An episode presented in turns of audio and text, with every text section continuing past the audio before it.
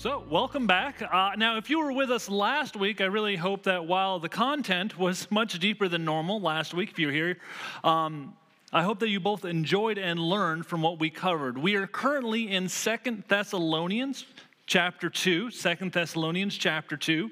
Um, and uh, just in case you weren't with us, I'm going to recap what we went over. Maybe you're still mulling it over. Maybe you're still trying to wrap your head around because it was a little bit deeper than normal. Um, last week, our primary focus was the event we call the Day of the Lord. Uh, the day of the Lord is not the event that we call the rapture. Those are two different events. Um, Paul talked to us about the rapture in First Thessalonians, the previous book. Uh, and during the rapture, Jesus is, going to, Jesus is going to call believers up into the air. Also, there are currently no known events uh, that have to happen before the rapture, meaning that it could quite literally happen at any time. It's what we believe. The day of the Lord, on the other hand, is the physical return of Jesus to the earth. And it's the day that he comes back and he sets things right and he judges the world for sin. And on this day, specifically, the day of the Lord, it has several things that have to happen before it comes. So I'll put them on the screen. Uh, as Paul told us, number one, there has to be a complete apostasy of the organized church. There has to be a complete apostasy. Uh, there has to be an overwhelming falling away uh, from traditional church uh, doctrine. In our passage today, Paul is actually going to be telling telling us that it's critical that we hold on to what we've been taught and not to give it up for some new and fancy message that's watering down the gospel um, that the world would have us preach. Now, the second thing that has to happen is that the man of sin has to be revealed. Now, this man is also known as the son of perdition. He also goes by a more famous name, which is the Antichrist. He's called by the, uh, that title uh, by the Apostle John, uh, and he's called so because he's not Jesus but he pretends to be Jesus. He tries to step in Jesus' spot. And Paul shows us very clearly that he would come with signs and wonders, and he would sit on the throne of God in the temple pretending to be Jesus. Now, as we found out last week, unfortunately, the Holy Spirit will have removed all of the current believers uh, from the earth at this time, the Christ followers. And for a time, the whole world is going to fall for this individual, for the uh, Antichrist. They will fall for him, hook, line, and sinker. Um, and there will be this deception. And uh, in all reality, the reason why this deception is because there's going to be no one to turn to the truth during that time period. Paul tells us not so much to scare us, but rather to help us to be informed, as God wants us to know his plans, what he has in store, what's moving forward. And he was telling us that we still have time for us to turn to Jesus. Now we have time to still turn and turn away from a life of sin. Now, I meet weekly with a couple of different people um, at the congregation, and one of the men that I meet with, he and I are going through the book of Revelation. Um, and I often keep telling him, uh, and he'll probably laugh at this, uh, that God is going to systematically take away all of our excuses as to why we do not need him in our lives. This is God's plan. This is what's happening. In the book of Revelation, if, if you don't get anything else from the book of Revelation, it's God systematically taking away our excuses as to why we don't need Him in our lives. God removes His spirit filled followers from the earth for a time to let the world run as fast as it wants to towards whatever it wants to. You know, if you've ever had a child um, and you've tried to raise a child, at one point you have to let them learn from the consequences of their own experience. When we lived in Missouri, Nick was uh, two or three years old, my middle child, um, and he's always been our, um, how can I put this kindly, our stubborn child. Uh, I don't know if you've ever had the stubborn child that just needs to learn their own way and has to forge their own path. Um, with Nick, you can't simply warn him. Uh, he often needs to learn firsthand by his own experience. Now, every now and then again, I like hot sauce on uh, my food. I don't always, but occasionally. Hot sauce happens to be red, and it looks like ketchup, but it does not taste like ketchup.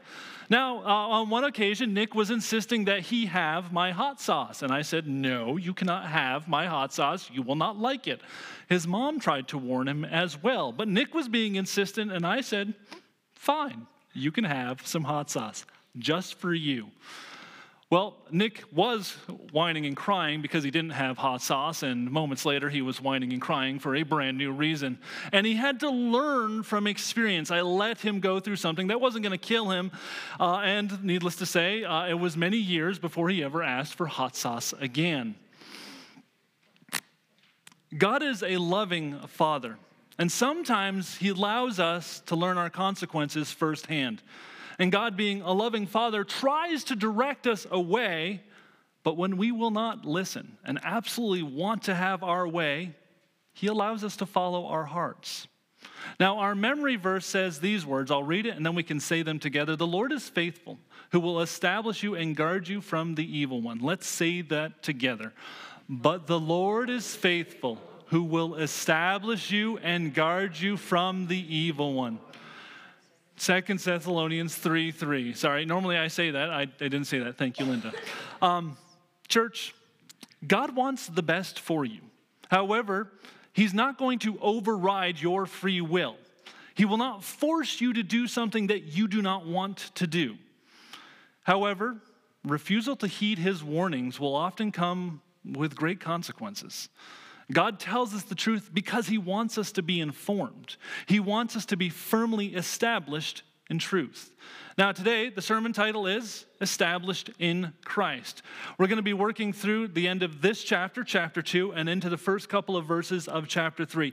If you are interested in taking notes, I do have some kids' bulletins in the back, uh, and we have some. Uh, clipboards and crayons as well and other things. So if you're interested to help you uh, follow along today, but we're going to be covering three different points. First one is chosen because God has chosen us. Secondly, stand fast. It's going to be a, a promise and a reassurance for us to stand fast. And the final point of today is going to be the message and the method. So, point number one chosen. Now, today we're going to be picking off exactly where we left off last week in chapter 2, verse 13. Now, as we begin our journey today, I want you to keep this in the back of your head. Pose this question and try to figure out an answer for it. Why did God allow Paul to tell us this knowledge of future events? So, why did God allow Paul to tell us this knowledge of future events? Why are they so important for us to know? I'm honestly convinced that it has less to do with our future and much more to do with our present. And I honestly think that confidently knowing the future should affect the way we have our actions today. It should affect both our attitudes and our actions, what we choose and what we choose not to do, all because we know of what is coming. And it should want us, it should help us to be prepared or want to be prepared for when it arrives. So let's look at our first couple of verses. I'll put these ones on the screen. Uh, this is 13 and 14. It says, But we are bound to give thanks to God always for you Brethren, beloved by the Lord, because God from the beginning chose you for salvation through sanctification by the Spirit and belief in the truth to which He called you by our gospel for the obtaining of the glory of our Lord Jesus Christ. So, this is the second time that Paul has used the words, we are bound to give thanks. He said it once before in the first chapter in verse 3. Um, and as I said last time when we ran across it, uh, other translations will say, We cannot help but give thanks, is kind of what he's trying to say. He's like, We can't not give thanks for you. We, we, every time we think of you, we give thanks to God because you held a special place in our hearts. Now, it's almost like he bookends the entire section concerning the day of the Lord of giving thanks to God for this congregation. He started it and ended it. Now he's actually moving on to a new section he continues on, he says, Because God from the beginning chose you for salvation. Paul says that God chose us for salvation. Now, at first glance, this might seem to indicate that you and I have no choice in salvation. Almost like as if it were not us, up to us if we got saved, whether we liked it or not. Unfortunately, there are many denominations that hold to this very idea that God's going to have his way, and whether you like it or not, you're going to do exactly what he wants you to do. Now, if you were paying attention just a minute ago, I said that God will not force you to do something that you do not want to do. So, what's happening here in this language? God is infinite. He's infinite in how long he exists, in his power, and in his knowledge. Since in one act of knowing, he knew all things, he even knew all possibilities of all things, he couldn't not know who was going to choose him. Instead of waiting for us to choose him, He chose us first. Preacher uh, known as Spurgeon once said on the matter, uh, he said, I'm glad God chose me before I got here, because if He'd waited until I got here, never would have chosen me. God chose you. And the closest thing that I can liken to is that God chooses us much like an expecting parent chooses to love a child before the child is born. The difference is that God knows every single one of our failures before we're born. He knew every single time we would falter, every sin. He knew when you would give in, and He even knew when you would curse His name. And still knowing all of that, He chose you. The next part of verse 13 says, He chose for you salvation through sanctification by the Spirit and belief in the truth. Now, at first glance, this would seem that we have to earn our salvation by being sanctified up to a certain point where we have earned it. However, this is not the case. Otherwise, why would he have given us the Spirit as a promise of that salvation? As we learned in Ephesians last time, if you were here with us, works-based salvation flies in the face of the cross. And it would mean that Jesus' death wasn't enough. The book of Romans tells us that salvation is by faith alone. The book of Ephesians, uh, as I just referenced in another place, says it this way For by grace you have been saved through faith, not that of yourselves. It is a gift of God, not of works, lest any should boast. Your salvation in Christ is a gift. You can't do enough good things to earn it. It also means that you can't lose it as well. Have you, have you ever messed up? I mean, really messed up. You ever find yourself like, I just made a really bad uh oh?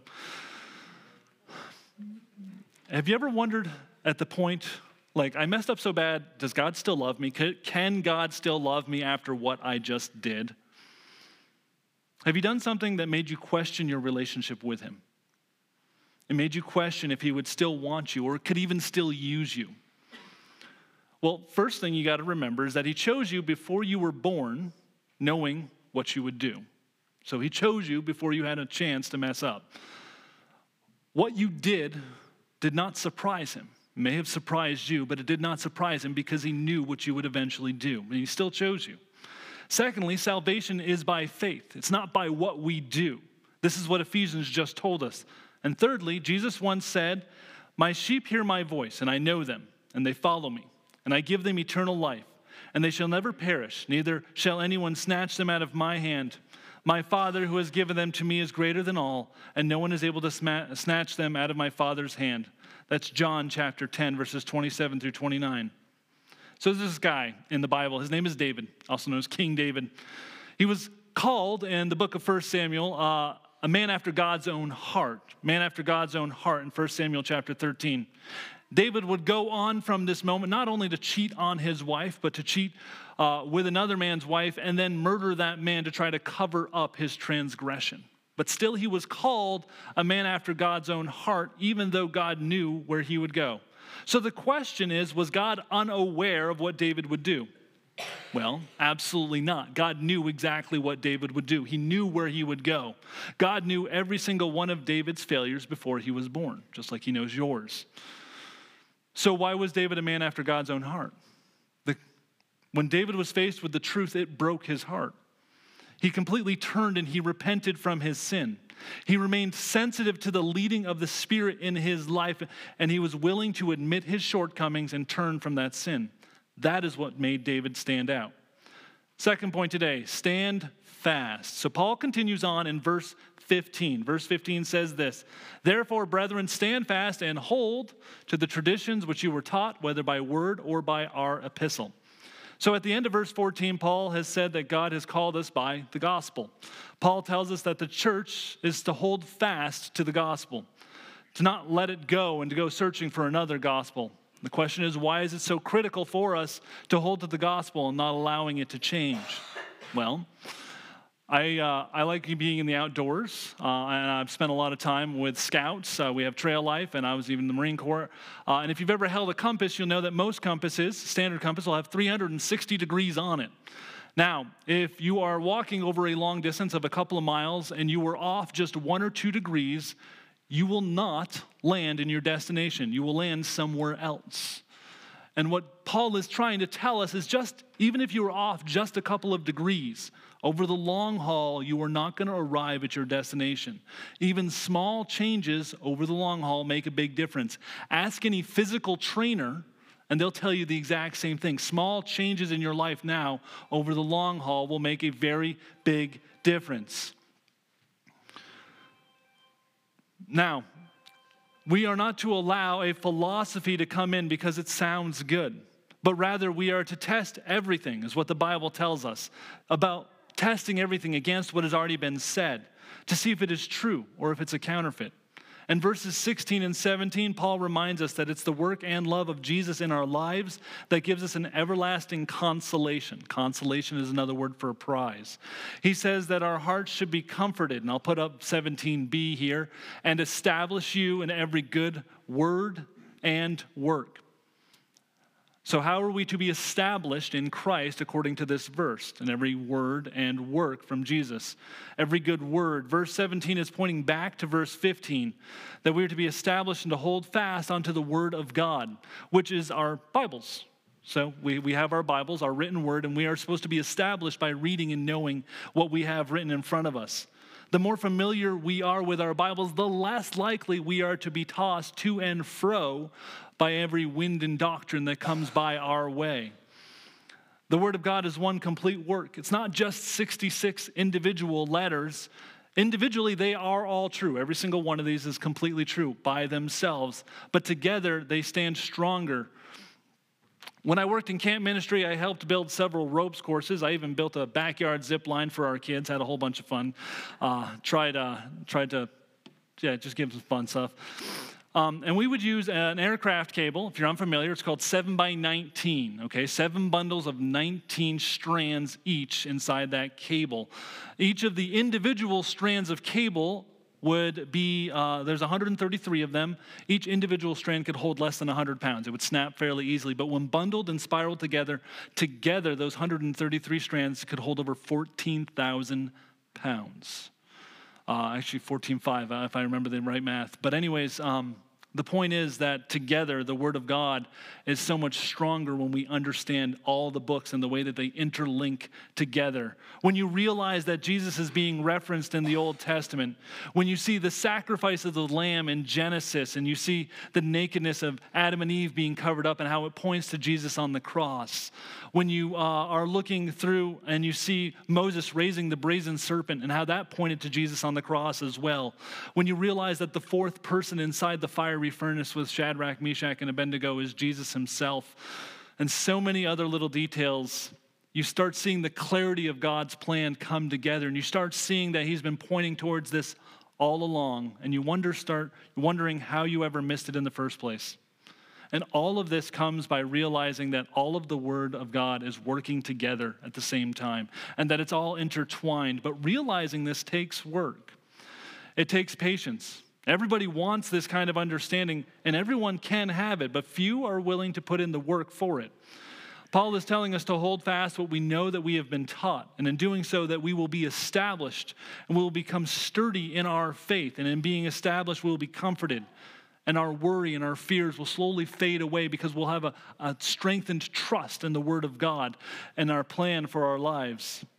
Final point today is the message and the method. At the beginning of chapter 3, Paul asks for a prayer from the church that the gospel would spread quickly wherever it is preached and that many would accept it just as this church had. The next thing he says, and I'll put this up on the screen, in verse 2, he says, And that we may be delivered from unreasonable and wicked men for not all have the faith. What's interesting here is that often the spread of the gospel, when it's hindered, it's not from the places you would initially expect. You would think that maybe it was the local bar or tavern or some other place that's a little bit run down or on the side. But really, rather, the gospel is often hindered by those who claim to be religious. Remember last time I was talking about thinking through this letter, thinking about the circumstances of the people. When we start thinking of their circumstances, because the letter was originally written to them, and we start understanding their mindset, we start actually clearly understanding the letter. So, what crowd, if you're thinking of what they went through, what crowd originally sought after Paul's life, ran him out of town, and badgered him, and then the church as well? It was the religious crowd. those who claimed to know the truth of God but were foreigners to Jesus. And sadly, all too often, the religious crowd, in an attempt to keep traditions, mistake the tradition of man for the truth of God. And this is exactly what the Jews in Paul's day had done.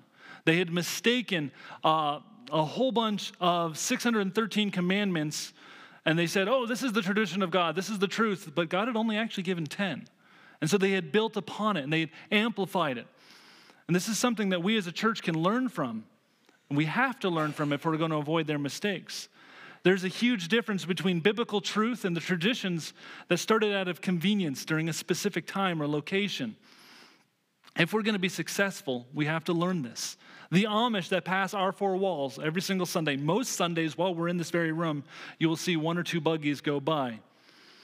They're a very clear example of this. They honestly pursue God, but traditions have been elevated to the point of religious ideals. And they are trapped in the past. They are held prisoner by man made traditions, just like the Jews of Paul's day. And Paul understood this practical approach to ministry. Remember, Paul traveled to many different countries and he saw many different groups of people and cultures. And at one point, he was writing to the First Corinthians uh, church and uh, he reminds them of how flexible the gospel truly is. He says, To the weak, I became weak that I might win the weak. I have become all things to all men that I might by all means save some.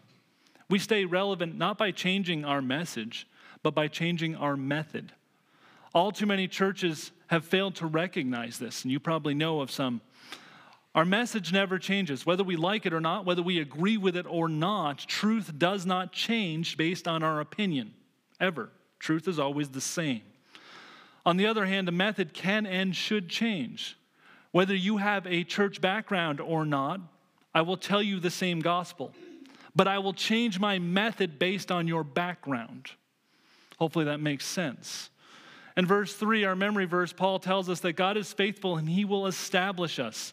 He will plant us on solid ground, just as he plants us firmly and in his word and in his will. And he will guard us from attacks that come our way. God is faithful, even when we are not. We have and one day will again let God down. Sin will happen in our lives. However, as we choose to have a heart like David's, God will remain faithful and nurture and guide our lives. So let's finish our time together by reading our last two verses, then we're going to wrap things up. In verse 4 and 5, Paul says these words And we have confidence in the Lord concerning you, both that you do and will do the things that we command you. Now may the Lord direct your hearts into the love of God and into the patience of Christ. Notice that he has the utmost confidence in this church. I don't think Paul could say enough uh, as he highly regards this congregation and their ability to follow Christ, even in the face of constant oppression um, from the uh, religious crowds and even the attacks of Satan that are going on in their church. Paul says that he has confidence not only will this church follow his instructions, but they have and will continue to follow even when he can't be with them. What really caught my eye in verse 5, though, is he says, Now may the Lord direct your hearts into the love of God and the patience of Christ. In this sermon, I've been speaking about knowing our Bibles, pursuing uh, an understanding of how our Bibles all link together through all the books. Have you ever met somebody who says that the God of the Old Testament is all wrath? You ever met somebody with that kind of opinion? And that the Jesus of the New Testament is all love? I can't tell you how many times I've run into somebody with some variation of that idea. The people see a disconnect. And in fact, you may be faced with the same impression that often that God in the Old Testament is portrayed as obstinate. He's ruthless in his approach. He's demanding in his adherence to rules. You may have looked at Jesus as this loving person who told us to love our neighbor, to share our possessions, less about rules, more about relationships. While both views hold a snippet of truth, both are inaccurate descriptions, they're incomplete.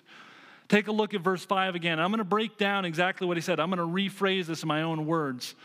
May the Lord direct your heart into the love of God, and may the Lord direct your heart into the patience of Christ. That's the Amidon version, see, right there. The love of God and the patience of Christ. These are things that we don't hear too often the love of God, the patience of Christ. Typically, we hear about the love of Christ. Why would he say that we have to have our hearts directed towards the love of God? Well, because the Son came. Jesus was born, He bled, and He died for our sin because of the love of the Father for you. God loves you. And Jesus came to do the will of the Father, to repair a relationship that the Father desperately wants to be righted. Paul also said that we need our hearts to be directed towards the patience of Christ. And Jesus lived on this earth. And can you imagine the patience that he had to have when he was training the 12 disciples? Have you ever read some of their responses? You're like, that was obvious. Why didn't you get that? And he still had patience for them. Why did he have the patience? I want to say that the patience of Christ is the ability to see the potential in somebody. Christ didn't see Peter, who stuck his foot in his mouth at every single time and would deny him, even on the night of his death on the cross, three times. He saw Peter as the man who at Pentecost would lead thousands to him and would help become the cornerstone of the new church as it was finding its feet.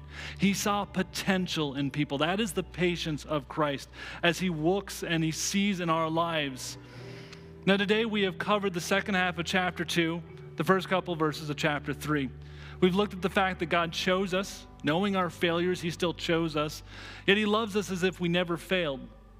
We looked at the command to know what we believe and the encouragement to look our Bibles as one cohesive whole. Look at our Bibles as one completed work. Remember, our message will never change, but our method can. Finally, we were reminded to have the love of God and the patience of Christ, to choose to see the best in others, to see their potential as God has once seen in you. Today, I want to close with two questions, and we're going to be a little bit different. I'm actually going to give you a challenge as well. So, closing question number one When you're honest with yourself, what do you feel God thinks of you? What do you feel God thinks of you? God loves everyone. He's God. He asked you, right? But He likes you too. He likes you for being you. He wants a relationship with you. Are you willing to trust Him and to build yours? Second question Have you ever confused the message and the method? It's easy to get stuck on tradition, thinking that it's the truth. The vast majority of the Jews in Jesus' day did just that. Because they were stuck on tradition, they ran Paul out of town and did not hear the message of salvation.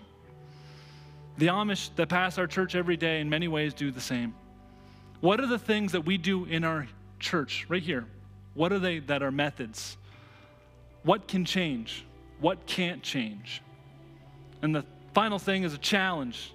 My challenge to you is as you read through the Old Testament, purposely pay attention to the loving patience of God. Watch for the way that He warns His people, but He still allows their hearts to choose. In patient love, He allows them to choose and follow their own desires, even when it's not something He wants them to do. It'll change the entire perspective you have of the Bible. Let's close in prayer. Father, I do thank you for your word and your encouragement. Lord, I thank you for choosing us even before we had a chance to sin. Lord, you knew absolutely everything, and you still know even all the possibilities, which blows my mind to even start thinking of. And yet you choose to love us as though we have never sinned. And Father, you allow us to be used by you to accomplish your work. And Father, I thank you so much for sending Jesus. I thank you for the love that you have for us. God, I ask that you help us to stand firm and to not just to know our Bibles a little, but to stand firm in deep knowledge of our Bibles and to understand your word that has been given and left for us. Father, I thank you for this congregation. Lord, I ask that you continue to strengthen them and help them to walk away today knowing how deeply loved they are by you. In Jesus' name, amen. Team, it's all yours. Hey, this is Pastor Jake. I just wanted to take a moment to thank you for listening to these messages that we put online. I do pray that these are helpful for the times you just can't be with us in person.